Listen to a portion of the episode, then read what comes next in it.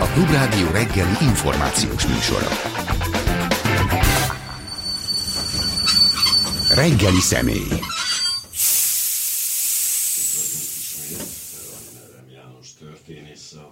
Reggeli személy, üdvözöllek, szép jó reggelt kívánok. De az a, kiindulási pontunk ez a bizonyos írás, mi szerint nem áll meg a párhuzam 56 és Ukrajna között, és elolvastam, és nekem úgy tényleg az jutott eszembe, hogy, hogy nem kukacoskodás keresni ezeket a különbségeket. Hát mégiscsak így, tehát nem fontosabbak azok, amik hasonlóak, vagy azonosak. Azonosak nincsenek, de hasonlóak a két dologban, mert hát mégiscsak akkor, akkor így jobban megértjük. Tehát, hogy hiába jó, nem ugyanaz, de hogyha el, ha behelyettesítjük a szereplőket, akkor mindjárt közelebb kerül hozzánk, és érzelmileg már is jobban állunk. A, a, a címet azt egyrészt nem én adtam, Nyilván, hasonlóságokról és különbségekről beszéltem. A párhuzam az azt sugalja számomra, hogy ez ugye két teljesen egyforma, egyenes vonal, amik nagyon hasonlítanak egymáshoz. Egy dolgot kivéve, hogy csak a végtelenben találkoznak. Ez egy kutató agy, de figyelek. Aki ezt a, a, a párhuzamosságon ezt érti, az kutató. Igen. Igen. A, valóban sokkal több a, a különbség, és nagyon fontos hasonlóságok vannak. Szóval ez így uh-huh. akkor most, most akkor ez így kerekebb, ugye? Tehát nagyon, nagyon különbözik. Hát először is az idő, ez egy jelen idejű tapasztalat, amit most átélünk, és 1956 pedig nagyon-nagyon messze van, tehát nem befolyásolja a mindennapi életünket, ez pedig igen, ez egy alapvető különbség. Nagyon más a két ország a két konfliktusban uh-huh. úgymond érintett ország mérete, terület, lakosság, ugye egy sokkal nagyobb, az egyik legnagyobb országról van szó Európában, tehát ez nem hasonlítható össze Magyarországgal. A, nagyon más a, a világ érintettsége. 1956-ban a, a világ, vagy a nyugati világ szíve a magyarokért dobogott, de egyebek mellett addig, amíg a dolgok be nem fejeződtek, addig nem sokat tettek, úgy érezték, hogy nem tudnak sokat tenni. Más kérdés, hogy utána a magyar menekültek befogadása az egy egészen példaszerű történet uh-huh. volt, és nagyon különbözött a, az addigi menekült történetektől a, a Európában is. Hát 56-ban voltak még sok ezer, tízezer ember, akik hontalanok lettek a második világháború után, és még mindig táborokban ne, éltek. Igen, igen, igen. A, akiknek a sorsát egyébként pont ez a magyar menekült hullám mozdította ki. Tehát a, most, most a nyugat az odafigyel, uh-huh. és ahogy szokták mondani, beleáll a, a konfliktusba, nem e, teljesen, igen, igen, igen, igen. de azért az 1956-ban, hogy mondjuk fegyvereket szállítsanak a magyar felkelőknek, vagy egyáltalán a, a segélyezést megszervezzék, vagy uh-huh. bármi ilyesmi, ez föl sem merült, az osztrákok közölték, hogy a semleges státuszukkal semmi fajta ilyesmi nem fér össze, Más kérdés, hogyha a menekültek uh-huh. jönnek, akkor azokat hát a lehető legjobban igyekeznek fogadni. Tehát a, ez is egy, egy párhuzamba állítható, de a különbségeket Igen, és a hasonlóság... elhangzása után nekem is feltűnt. Igen, tehát a, ugyanakkor persze vannak nagyon jelentős hasonlóságok. A, a kettőt mondok amit a legfontosabbnak tartok. Az egyik, hogy mind a két eset, 1956 és 2022 is a nyugat és a kelet közötti választásról szól. A, az 1956-os uh-huh. forradalom célja a szovjet tömbből és a szovjet mintájú a, szocializmusból való kilépés valahová máshova, ami azonban a nyugat felé tekint és uh-huh. oda, oda vonzódik.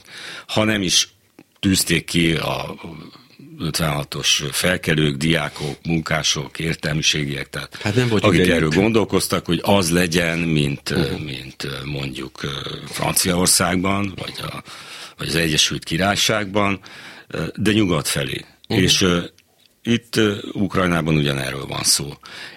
Ezen a nagy hasonlóságon belül egyébként van egy különbség, hogy civilizatorikusan azt mondják, eh, hogy azért eh, Ukrajna az az úgynevezett ortodox keleti civilizációhoz uh-huh. tartozik, eh, Oroszországgal, a, a Balkán egykori görög-keleti keresztény országaival, meg sok minden mással együtt. Magyarország pedig hát a legjobb esetben egy köztes zóna volt kelet és nyugat között, de minden esetre nagyon erős nyugatias vonásokkal, és egy állandó orientációs pont az nyugat volt. A kelet az mindig kisebbségben volt a magyar államalapítástól kezdve, amikor az első nyugat vagy kelet közötti választások, hát gondolom vitái a korszínvonal lezajlottak. Szóval nyugat vagy kelet, ez az egyik. Ami azért egy nagyon hasonló. elhúzódik ez a vita itt Magyarországon, most csak egy mellékszálat nyitnék, hogy, tehát, hogy azért hány ezer év, tehát, hogy is mondjam, tehát ezer években mérhető az, amikor ezt a döntést meg kéne hoznunk, de nem sikerül azért, mindig többségben van a nyugat, de valahogy mégse ott vagyunk. Igen, szerencsés pillanatokban ez nem kétséges, mondjuk ilyen volt 1989. Igen. És hogy azóta ez elbizonytalanodott, ez, a, ez az egyik hát legelképesztőbb De fejlemény, amire, amire én például, aki felnőtt fejjel értem már 1989-et, hát a büdös életben nem gondoltam, hogy Igen. egyszer újra ezzel kell foglalkozni, hogy Magyarország az oroszok felé orientálódjon, hogy nem mondjam Kínát, meg ilyen egészen Törökország, vagy ilyesmit, igen, szóval tényleg ez, ez hihetetlen. De tényleg így hoznám így a Fukuyamát így a fülénél fogva egy kicsit ide, hogy igen. a történelem vége, és így belépném a magyar igen. helyzetbe, mert hogy de tényleg azt érzem, hogy, és valóban egy váratlan fordul az hogy, hogy jaj, nem tudunk, nem tudunk már okosabbak lenni, akkor legyünk hülyébbek, és indul egy ilyen visszacsatolás, világszerte tenném hozzá, Donald Trump. Édes jó Istenem. Teljesen el, elképesztő dolgok történnek. A másik, uh-huh. amit hát a, azt az, én az alapvető hasonlóságnak érzem. Uh-huh. És viszont sajnos azt kell látnom, hogy ezzel, ezzel a, a környezetemben, ahol itt élek, a városomban, meg az országomban ott is egy csomóan nem értenek egyet. Ez az alapvető hasonlóság az, hogy kinek az oldalán áll az erkölcsi igazság. Hm. Uh, ahogy 1956-ban a, a, a mi oldalunkon állt, úgy ma a, az ukránok oldalán állt, pont. Ez e, nem kérdéses szerintem. Hát... Mármint, hogy abból a szempontból, hogy pont a Krekó Péter ült itt is, vele beszélgettünk erről, hogy ahogy az értelmiség hajlamos arra, mint mindenhol itt is, hogy egyrészt, másrészt. Tehát jó, de nézzük meg, hogy a, de hogyha elmegynek valahova egy hadsereg, bemegy egy szuverén országba, és elkezdi ölni a civileket, akkor nem nézzük meg, akkor azt mondjuk, hogy de igenis vannak fekete-fehér hát helyzetek, ez például ilyen. Ez például így van, így van, ez, ezzel teljesen egyetértek éppen idefelé nézegettem, vagy mielőtt jöttem a tegnapi március 15-i hát gyűlések uh-huh. készült ilyen tudósításokat, képes tudósításokat a különböző internetes oldalakon, és hát ott a, az úgynevezett békemenet részvevői, azok egyrészt egyáltalán nem tűntek túlságosan békésnek, másrészt az egyszerű embertől a véleményformálóig azt igyekeztek pont elsikálni, hogy kinek az oldalán áll az erkölcsi igazság. Hogy hát ezt nem úgy kell venni, nem is háború van, hogy hát amellett, hogy voltak, akik azt mondták, hogy hát az ukránok tehetnek az egészről. Amerikaiak és. Meg az amerikaiak, meg a, meg a távoliak, meg ezek meg azok, azok, és így tovább. Szóval ezért bocsátottam ezt előre, amikor uh-huh. két héttel ezelőtt a, a, a háború harmadik vagy negyedik napja után először beszélhettem erről, akkor, akkor ezt nem mondtam volna. Mert azt mondtam, hogy ez a napnál világosabb, hogy kinek van itt a, az oldalán az erkölcsi igazság. Most a, a, a harmadik hét végén azt uh-huh. látom, hogy hogy ez sem annyira egyértelmű itt eh, az emberek többségének, hát ezért kell ezt elmondani mást. Nem, Igen, nem bár viszont nem, valószínűleg azért nem egyértelmű, mert nem mondta nekik senki, hanem azért, mert Hát sajnos a jelenlegi hatalom az abban érdekelt, hogy ezt elkenje ezt a dolgot. Tehát ez a, ez a klasszikus Monty Python, ez a ne azt nézik, ki kit nyilazott le, elvégre esküvőn vagyunk. Tehát, hogy, a, hogy egy kicsit azt érzem, hogy hogy választás lesz, tehát a magyar baloldalnak szerepelni kell a képletben, végig ekészték, akadályozták, gátolták az ukránokat, tehát azt most nem lehet azt mondani, hogy mellettük állunk erkölcsileg, és mindent megtettek, hogy, hogy hát ebbe a helyzetben manőverezzék ezt az országot, és másrészt meg ugye Oroszország pedig hát akár mit hazudoznak össze-vissza, hogy ezek gazdasági kapcsolatok meg izé, nem, annál sokkal szorosabb baráti kapcsolatokat ápolt velük. Tehát ebből a helyzetből nem lehet hirtelen kiugrani, és akkor valami mást mondani, hogy el kell kenni az egészet, és nyilván elbizonytalanítani, és akkor valami lesz. Igen, igen, hát a, a, az arcát igyekszik menteni szerintem kevés sikerrel, de ezek szerint ezt nem mindenki így gondolja, mármint hogy a kormányzat igyekszik az Aha. arcát menteni. Igen, hogy holott, ugye szabadságharcos retorika lefújva, ugye eddig folyamatosan, tehát a, de képzelt háborúkat elég nagy arányban nyeri meg Orbán Viktor. A valós háborúktól egy picit, mint a megrettent volna, a stratégiai nyugalomnak hívja, ami egy, egy iszonyat, ez viszont tényleg szórakoztató, ez megint csak a Monty Pythonra utal. Csak közben tényleg azért, hogy, hogy mi történik, lementettem egy képet itt valamikor éppen a, a közelmúltban, ami hát mondjuk vicces lenne, ha nem lenne megrázó. Ezt majd mindjárt előkeresem, csak hogy, tehát, hogy, hogy de az, az megütött a fülemet, hogy a, a harmadik naptól kezdve mostanáig történt valami változás, akkor még természetes volt, és egyértelmű volt az erkölcsi ö, oda, vagy csak ez benned, benned volt meg ez, ez az egyértelműség, tehát akkor se volt. volt ez itt, ha jó, mert az, igen.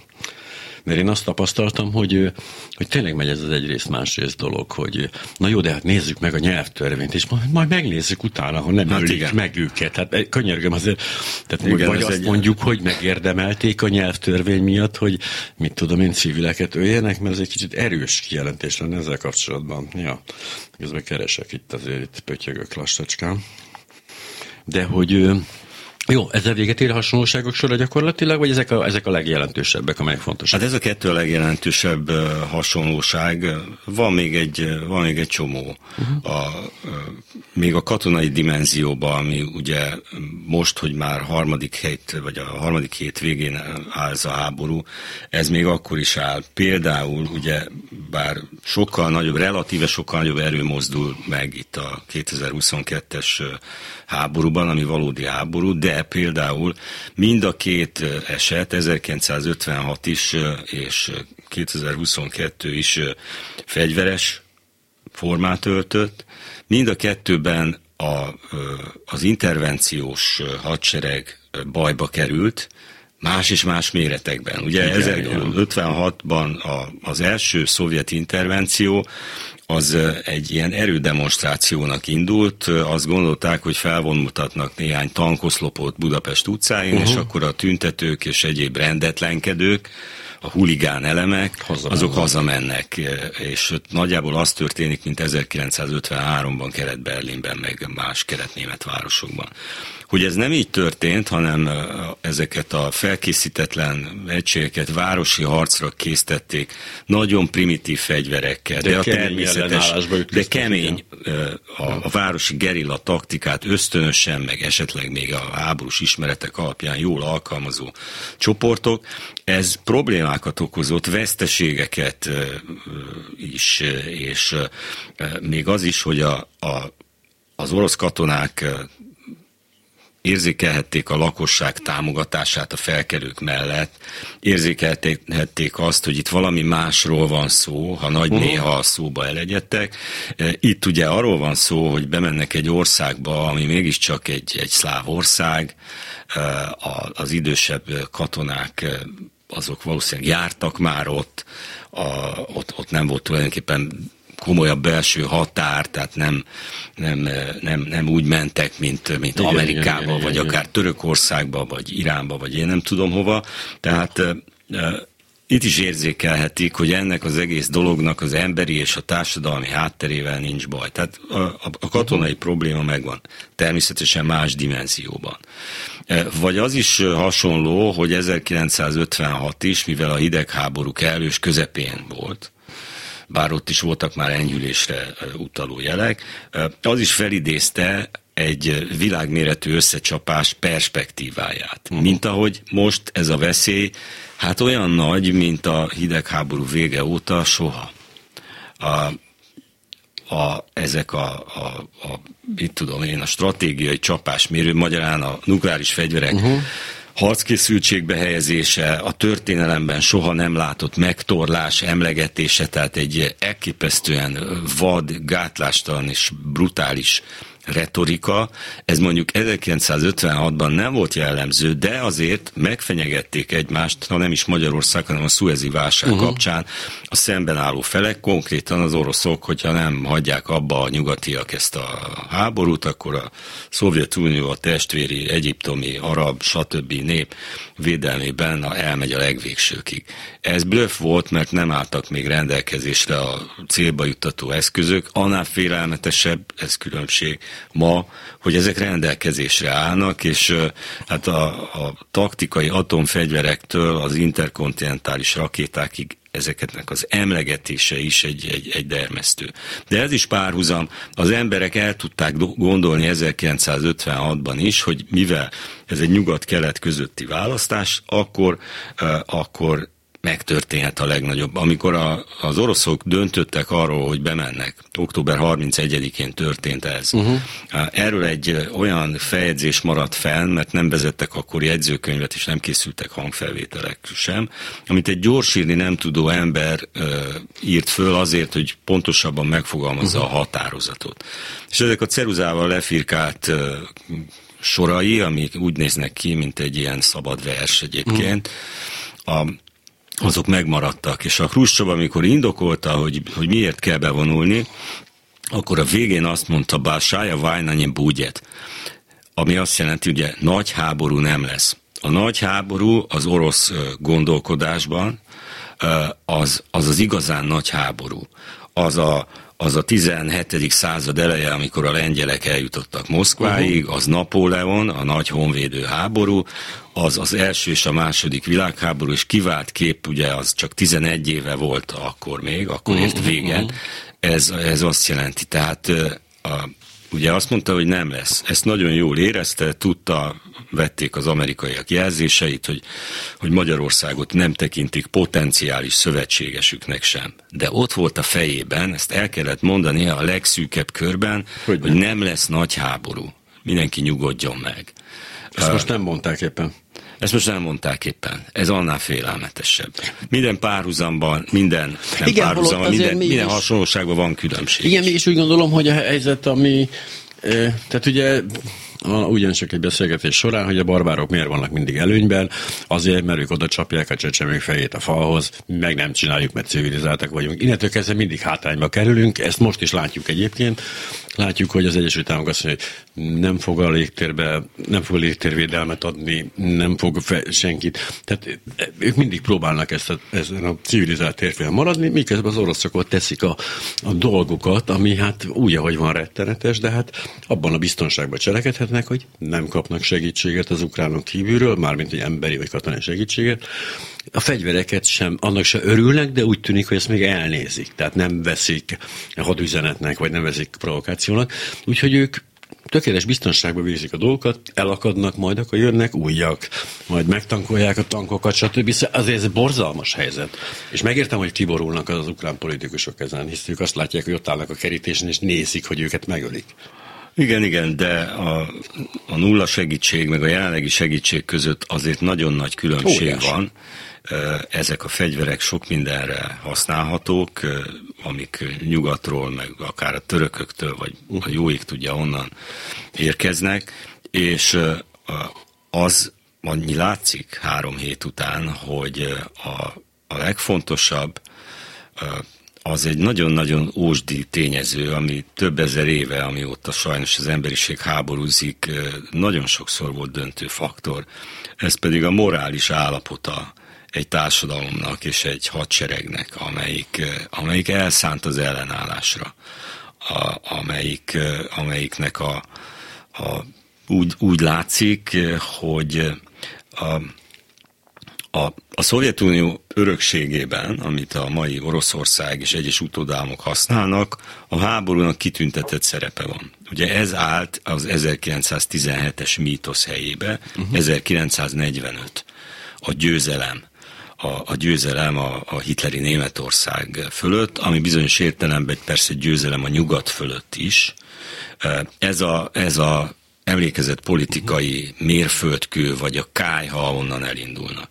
Na most azért ennek a győzelmi kultúrának, ha már nem is ugye, személyes képviselői, de a, a kollektív emlékezetben ez a, az ukrán társadalomban is benne van uh-huh. amiben persze benne van ugyanakkor az erdei testvérekhez hasonló uh, ukrán uh, banderisták és egyebek ellenállási mozgalma 1947-ig az oroszok ellen. Ez egy ilyen összetett, összetett dolog, de uh, ők uh, bennük nincs az, ami, ami mondjuk a magyar kollektív emlékezetben benne van. Háború egyenlő vereség, abban mi kikapni szoktunk. Uh-huh. Van egy, van hát, egy vereség. Kivéve és, a pozsonyi csatát. És kivé, igen, igen, csak az sajnos nagyon messze volt. Ugye ez ezért kell felkurbizni az emlékezetét mi, minden áron, de, de ők nem, tehát... Nekik van egy nagy honvédő háború. Van egy honvédő háborújuk, amiben Ukrajna is részes, Ukrajna elszenvedte a megszállást, ami nagyon ellentmondás, szokásos történet, de ezzel együtt. Igen, szóval szerintem ez, ez egy fontos dolog. A, a, és fontos dolog a segítség, akkor is, hogyha nincs légtérzárlat, és nem vállalja a nukleáris konfliktus veszélyét sem, küszöbét sem a nyugat. Helyesen ez, egyébként, egyébként gondolom, helyesen, igen. csak akkor viszont ez nem egy morális döntés, hanem, vagy hát igen, tehát a nagyobb áldozat, kisebb áldozat. Ez ugyanez a történet, mint hogyha megyek az úton, és hogyha ha elkapom a kormányt, akkor csak egy embert ütök el, ha nem kapom el és tovább megyek, akkor négyet, tehát akkor az erkölcs hogy működik? Így igaz, de én nem is a döntéshozók morájáról beszéltem elsősorban, Nyilván hanem nem, a hadsereg és a társadalom morális. ezt a kérdést.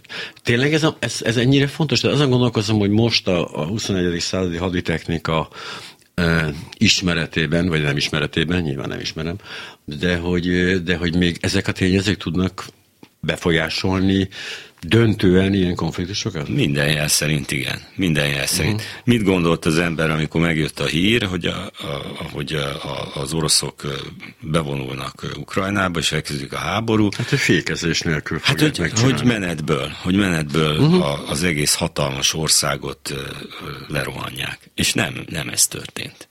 Nem ez történt. Ott izgul minden este, meg szoktam nézni ezeket a térképeket, amiken az előre haladást és uh-huh. mindent ilyen sávokkal gyerekkorom óta térkép őrült vagyok, és hát azt lehet látni, hogy az ország egyelőre ha súlyos veszteségeket is, és borzalmas csapásokat szenvedett, és a területének nem kis része megszállás alatt van, de még mindig intakt. De ez nem ugyanaz a helyzet, mint az egészségügyel kapcsolatban mondta, e pont talán egy orosz vallásfilozófus, hogy az egészségügy fejlődése meghosszabbította és megnevelte a Földön a szenvedést, mert emberek nem tovább élnek, hanem tovább szenvednek ezáltal, tehát sokkal hosszabb ideig tudnak együtt élni egy potenciálisan halálos betegséggel, és ezáltal többet szenvednek nem lejárt volna kevesebb veszteséggel, ha tényleg menetből megoldják, és így elrohannak a egyik végétől a másik Ukrajnának. Tehát ezek most a technikai kérdések nyilván nem morális kérdések, csak hogy vannak. Hát technikai értelemben lehet, hogy kevesebb veszteséggel járt Mármint a ukránok számára Igen, is. értem, értem, értem a kérdést. Jó, lehet, hogy az ukrán nemzeti vagyon nem szenvedett volna akkor a károkat, és kevesebb ember hal meg, és uh-huh. sebesül meg, és, és menekül el. Mindez valóban technikai értelemben, és hogyha ezt egy nagy nemzeti számlaként fogjuk föl, mhm. annak a tartozik követel oldalában valóban számok vannak, akkor ez felfogható így.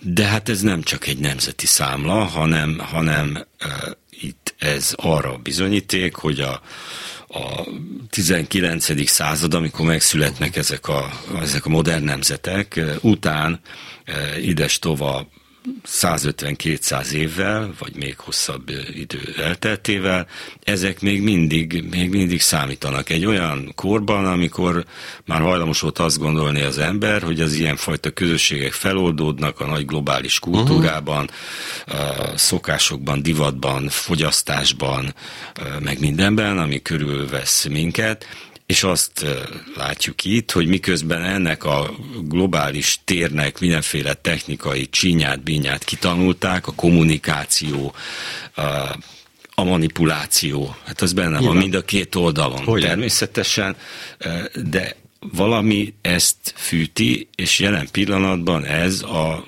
valódi, tényleges értelemben megszülető ukrán nemzet.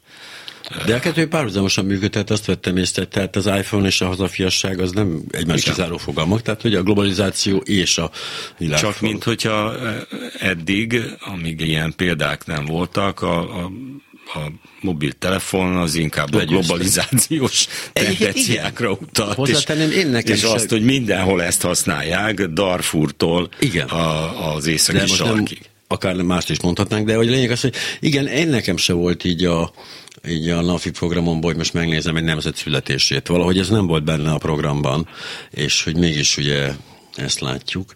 Akinek ez mondjuk tényleg fáj, az mondjuk Vladimir Putyin, hogyha egyáltalán tájékoztatják erről időben, de, és hogy tényleg nincs, aki ezt a döntést meghozza. Tehát amiről én beszélek, döntés, hogy menjenek át gyorsan, és kevesebb ember áldozattal jár, ilyen döntést ugye nem lehet, és nem is fog senki meghozni. Tehát ez tényleg egy abszolút elméleti kérdés, de hogy az esetleg, most a fegyverekre visszatérve, amikkel segítik az Európai Unió és a NATO, stb., hogy az viszont az viszont már ott már egy döntést hozunk, tehát ott elképzelhető, hogy megverik az oroszokat, az ukránok ezekkel a fegyverekkel, vagy még tovább hosszabbítjuk ezt a egyébként borzalmas és egyre borzalmasabb, nyilvánvalóan borzalmasabb állapotot. Azt nem gondolom, hogy ezek a fegyverek, bár én sem értek hozzá, és nem is vagyok hadtörténész, de nem gondolnám, hogy ezek a még oly korszerű kézi fegyverekkel meg lehet verni a, a, az orosz hadsereget. De ahhoz hozzá segíthetik uh, Ukrajna. És azzal is egyetértek, hogy a veszteségek természetesen azok, azok uh-huh. nőni fog. Minden nappal. Uh-huh. Minden nappal. De ahhoz segíthetnek, hogy a a helyzet egy hosszabb idő elteltével sem válik teljesen egyenlőtlenné, és a, a, a konfliktus előbb-utóbb elkerülhetetlen politikai megoldásában a, az ukrán fél helyzete kedvezőbb lesz. Igen, én is Ennyi, ennyit lehet.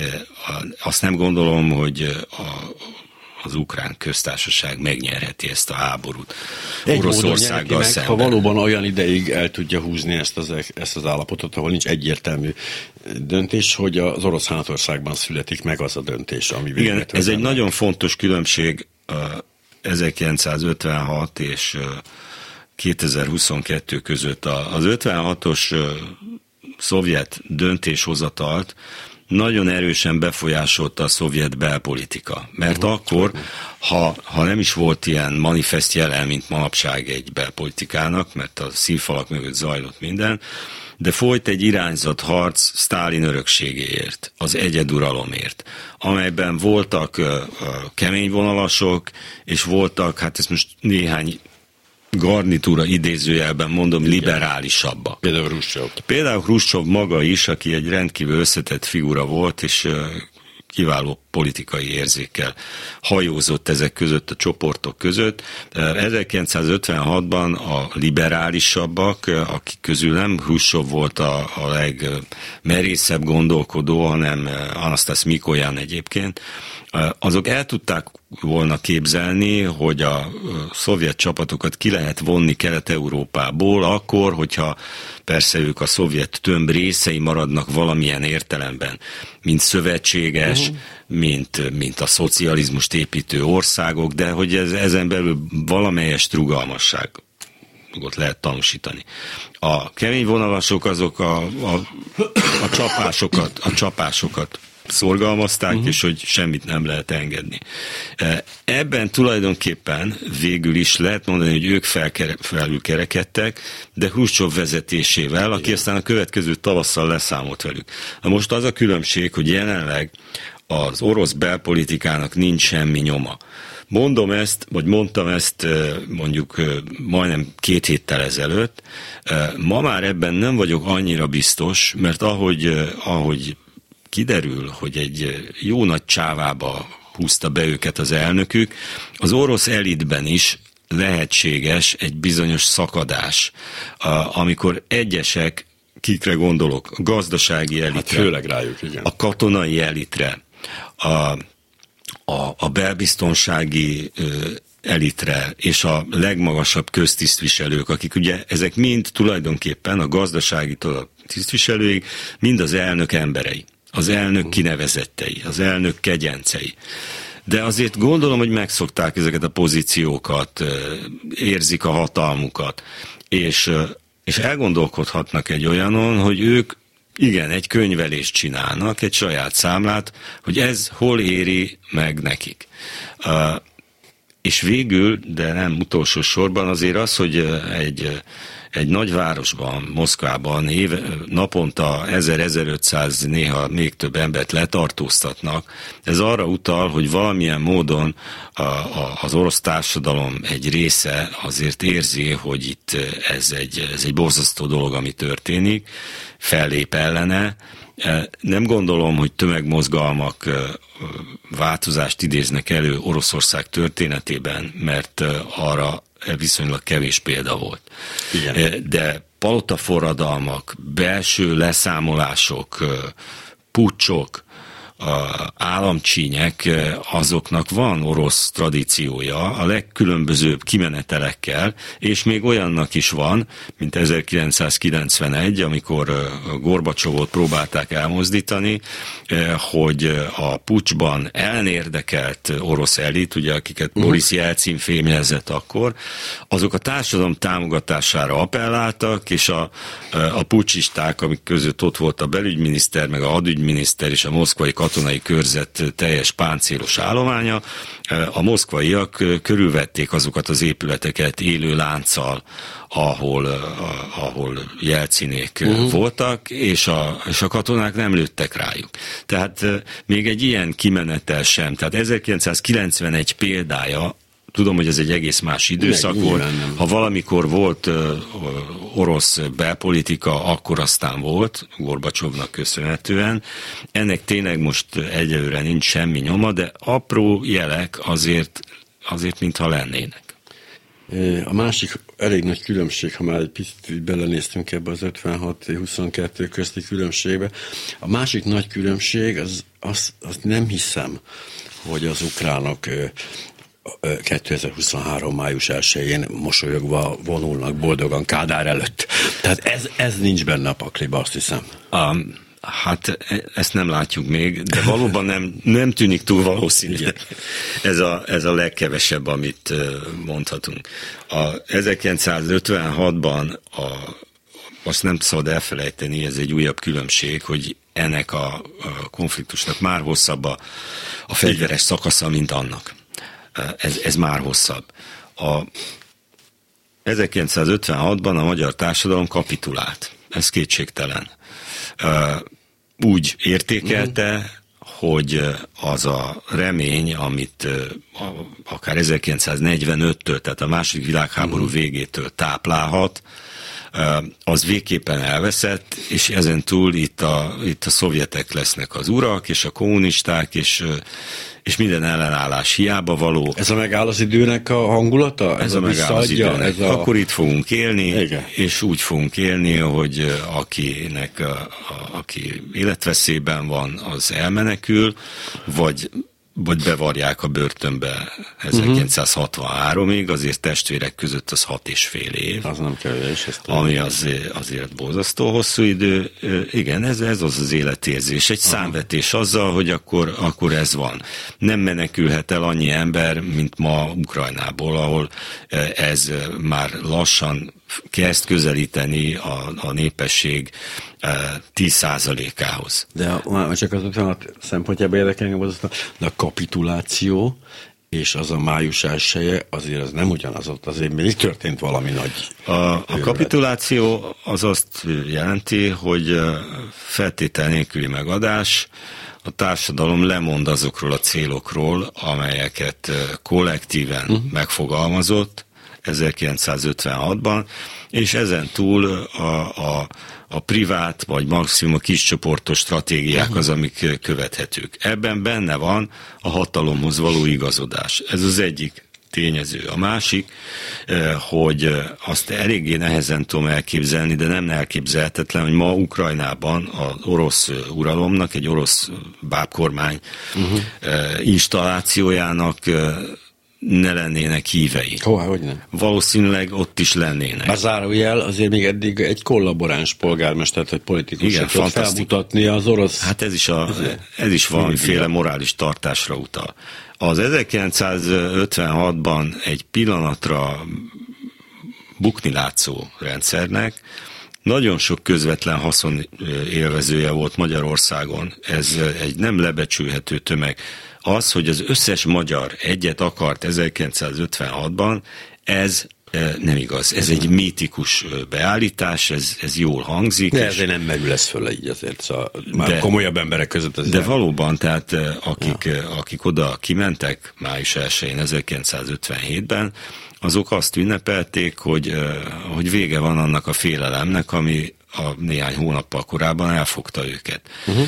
És ezek hát nem a politikai bizottság tagjaira kell gondolni, akiket nyilván szintén Igen. féltették a bőrüket, hanem hanem azokra a, például azokra a tízezrekre, akiket ez az új rendszer kiemelt egy, egy társadalmi peremhelyzetből, és nem nagy embereket csinált, csak beültette őket a községi tanácsba, rendőrt csinált belőlük, aki körzeti megbízott volt egy faluba, vagy adóellenőrt, vagy mit tudom én, mit, de nem ott kellett az, kecsölni a földön, vagy egy, vagy, egy, vagy egy mocskos műhelyben, egy nagy üzemben, hanem valamiféle ilyen kvázi fehér galléros. Ezeknek az embereknek a száma, ez biztos, hogy elérte a százezret. Ők voltak a rendszer káderei. Illetve ne feledkezzünk el azokról, akiknek a felszabadulás tényleg felszabadulás volt. Ez egy másik. Ne, mert van. ugye itt ne felejtsük el a nyilas uralom után, bizony itt azért nagyon hát, sok embernek az igen. tényleg az volt. Akik itt maradtak, Igen. és a korábbi társadalom, vagy a korábbi rezsimek zsidónként tekintettek rájuk, azok elvesztették mindenüket, és hát életveszélybe kerültek, nagy részük meg is halt. Tehát akik itt maradtak, azok felszabadulásként élték meg, és azonosultak nem, nem mindenki ott sem, de Nyilván, nagy, de nagy, nagy részük, egy jelentős igen. részük azonosult ezzel a rendszerrel, és ezt veszélyben érezték 1956-ban, még akkor is, hogyha uh, antiszemita jelenségek bár előfordultak, de nem öltöttek tömeges méretet, mondjuk a forradalom alatt. De, de nem kell annak tömeges méretet ölteni ahhoz, hogy egy ilyen veszély megjelenjen egy várakozási horizonton, ahogy szokták mondani, e, és e, a, a szovjet intervenció és a restaurálódó a szovjet mintájú rendszer, az megnyugvással töltötte őket. Ez a szituáció itt 2022-ben, ahol mégiscsak egy, e, nem győzöm ismételni, egy most is működő állam, nemzeti állam fogalmazza meg magát egy szuperhatalommal szemben, és annak a hadseregével szemben, nem idézi ezt fel. Tehát nem, nem látni a kollaboráns, nem látni az ugrásra kész mondjuk elnyomott orosz nemzetiséget, amelyik hálásan fogadja a felszabadítókat. Nyilván, ha lett volna ilyen, akkor már ezt régen közölték volna az orosz igen, hírközlő igen, hát szervek, hogy virágesővel fogadják őket egy kelet-ukrajnai faluba. Nincs ilyen. De ez megint ez nagyon érdekes. Mert ez még azok a tehát még a független hírügynökségek által jelentett helyzethez képest is ö, furcsák, mert hogy azért létezik orosz kisebbség Ukrajnában, ám ezek valamiért nem akarnak a nagy Oroszországhoz tartozni. Ez a, ö, hát nagyon... itt, itt azért fel lehet hozni egy korábbi és hát sokkal békésebb példát, a balti államok. Uh-huh. A, a balti államokat és a balti államok orosz kisebbségeit, amelyek ugye, ahogy északról délre megyünk, tehát északon a legtöbb Észtországban, és még uh-huh. Litvániában is jelentős. E, ezek, a, ezek az oroszok akkor, amikor a, a baltiak kiléptek a Szovjetunióból, és nem léptek be a független államok közösségébe, uh-huh. és a nyugat felé orientálódtak, sorba felvételüket kérték az összes fontos szervezetbe, e, azek az oroszok nem hagyták el tömegesen a balti országokat, és azt gondolom, hogy jól kalkuláltak. Nem éltek mindig ott békében, és nyilván most is vannak nyilván. nyelvi problémák, a, a egészen az emlékezett politikai különbségekig, nagyon sok minden, de nyilvánvalóan úgy gondolták, hogy nekik is megéri jobb egy nyugatosodó államban élni, amelyiknek a a, a nagyon súlyos válság, az átmenet válsága után, hát rakétaként lőtt ki a, a, az életszínvonala, Igen. és ott ma sokkal jobban élnek, mint az átlag oroszok. Itt valószínűleg arról van szó, hogy a, az Ukrajnából élő oroszok egy része, talán többsége, az, az úgy gondolja, hogy egy nyugatosodó Ukrajna, amelyben esetleg majd demokratikus körülmények között és vagy Oroszország támogatásával meg lehet oldani ezeket a nemzeti, nemzetiségi dimenziókat, az, az nekik jobban megéri, mint a putyini rendszerben élni. Miközben ez az egész nyelvtörvény, amit mi annyira kárhoztatunk, és amit mi gyakorlatilag meréletnek tartunk a, a magyarok ellen, ez az oroszokra író. Ez őket akarja. Ennek Persze. ellenére ők úgy tűnik, hogy ezt jobban feldolgozták. Igen. De nyilván, a, nyilván a legszélsőségesebb csoportok azok a azok ebben az, ezekben az elszakadt enklávékban vannak, Donetskben, meg Luganskban és, és egyéb helyeken, de valószínűleg tényleg azt gondolják, hogy ez a választás a, Hát annak is azért többsége orosz. Azért mondom, ez nem kérdés hogy, a szempontból, mert az meg, a, meg annak a, az ukrán államban való elhelyezkedés, ezt tudjuk, ugye ez a Khrushchevi ajándék 1954-ből, tehát e, ott, ott nem lehetnek ennek annyira mély gyökerei, de többiek sem tűnnek olyan nagyon aktívnak, azt sem vagyok benne biztos, hogy nagyon könnyű megállapítható, vagy könnyen megállapítható volt a mostani ide, uh-huh. ideig, hogy ki is igazán orosz, és ki is igazán ukrán uh, Ukrajnában. Ez most ez most nyilvánvalóvá Igen, már csak azért is, mert hogy ilyen példák vannak éppen, azt hiszem az Eszbíró Zoli mesélte, hogy hogy találkozott valaki, egy fiatal párral, akik elhatározták, már pedig ennek az élménynek a hatására ők most rendes ukrán hazafiak lesznek, és mert ők ukránok, és akkor most el is kezdik tanulni az ukrán nyelvet, ami egy gyönyörű példája ennek, hogy ott nem úgy ment egészen a története, hogy azt mi képzeljük.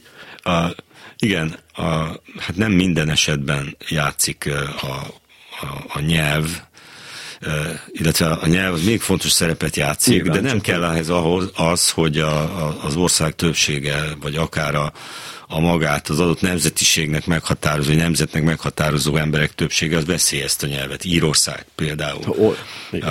De, de ez az ukrán is ilyen. Hát a városi népesség az, azért az oroszul beszélt.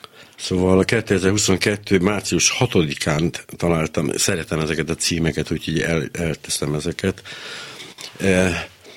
Zelenszkijék megbüntetnek mindenkit, nem bocsátanak meg, közben Oroszország humanitárius folyosókat nyit meg. Egyrészt gyönyörű a két dolog összehasonlítása, ugye az az általános mindenkit megbüntet a rossz Zelenszky, másrészt ez csodálatos oroszok. Ez ugye, ez érdekes, hogy ez ugye gyakran egy kormányközeli, hát egy kormányközeli bulvárlapba jelent meg, de ez teljesen mindegy. Ez a narratíva, ez egészen ijesztően képviselteti magát. És pont erre jutottam, amikor ezt, ezt a cikket olvastam, ezt a, ezt a bizonyos különbségek és hasonlóságok 56 és Ukrajna között, hogy ha valamiben nagy a hasonlóság, az ugye félre magyarázása a dolognak. Mert ott azért nagyon tetten nyerhető. A, igen. Hát az, hogy a a történség részleteiről nagyon keveset tudunk, ez megdöbbentően hasonló egyébként 56-ban sem lehetett, de ezt rá lehetett fogni, uh-huh. vagy a mai korból visszanézve azt mondjuk, hogy ez egy médiakorszak hajnala Igen. volt, amikor, amikor nem álltak erre rendelkezésre eszközök. Ma minden rendelkezésre áll, ennek ellenére alig tudunk valamit. Uh-huh. Ugyanakkor a, a, a verbális megnyilvánulások és a, a, a, a, a, ezek birtokosainak a, a lehetőségében, az tényleg ugyanúgy magyarázzák és félremagyarázzák. A, a gyengébb az óriási erőt kíván sugározni, megbüntetünk mindenkit. E, persze átveszi a, az erőszak nyelvezetét és, uh. és szókincsét. A, a, az agresszor az pedig magát a, a, hát az emberiesség vezérképviselőjének kívánja a beállítani, aki, aki megnyitja a folyosókat, majd aztán a helyi egységei tüzet nyitnak az ott mozgókra. Tehát ez valóban időtlen. Tehát amióta a modern propagandát kitalálták, és az is még a 19. század találmánya, már Igen. az első világháborúban ezt kiválóan alkalmazták, az is itt újra, újra megjelent. Csak egy sokkal nagyobb technikai színvonalon.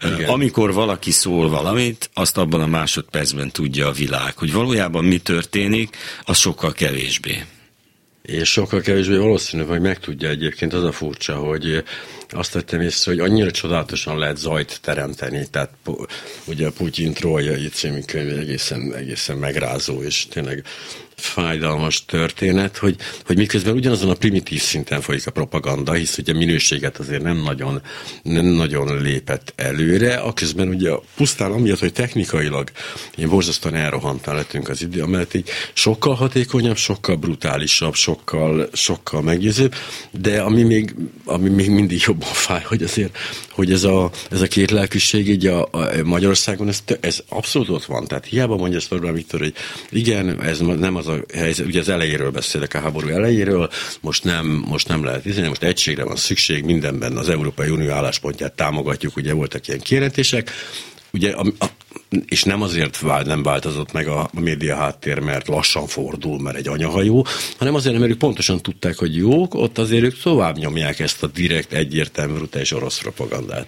És, és ez megy tovább, tehát ez, ez ijesztő számomra. Mert főleg a nyelvezet ennek az egész dolognak ilyen borzasztó primitív és 50-es évek.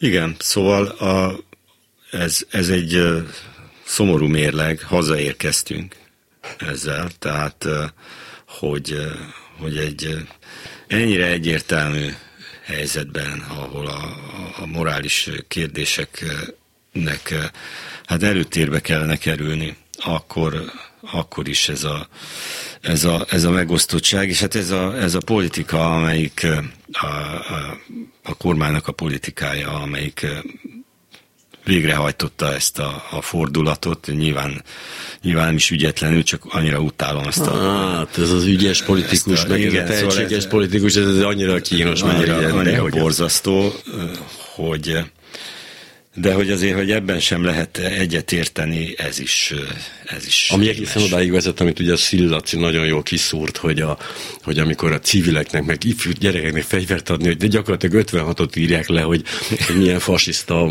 szemétláda volt Szabó bácsi, meg ugye a Korvin köziek, tehát hogy azt se veszik észre, hogy miről beszélnek közben. Tehát ez egy ijesztő, hogy tudjuk pontosan, hogy nem a meggyőződésükről szó beszélnek, nem arról beszélnek, hogy ők valóban végig gondolták az orosz föderációs rendszerhez való jelenlegi vagy jövőbeni tartozás, és milyen jó lesz, hanem csak mondják a hülyeséget, amit előtte hallanak, de de hát ezzel a végére is értünk Rajnerem János történésszel történő beszélgetésünknek.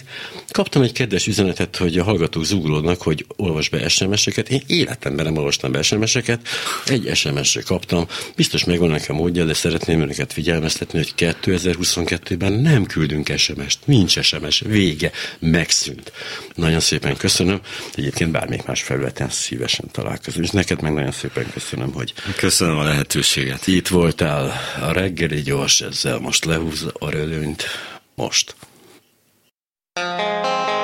Reggeli gyors, nem maradjon le semmiről. Ez volt a reggeli gyors. Bencsik Gyula, Csorba László, Herskovics Eszter, Dobos Kriszti és a szerkesztő Korpás Kriszta nevében is búcsúzik Önöktől Parakovács Imre a viszont hallásra.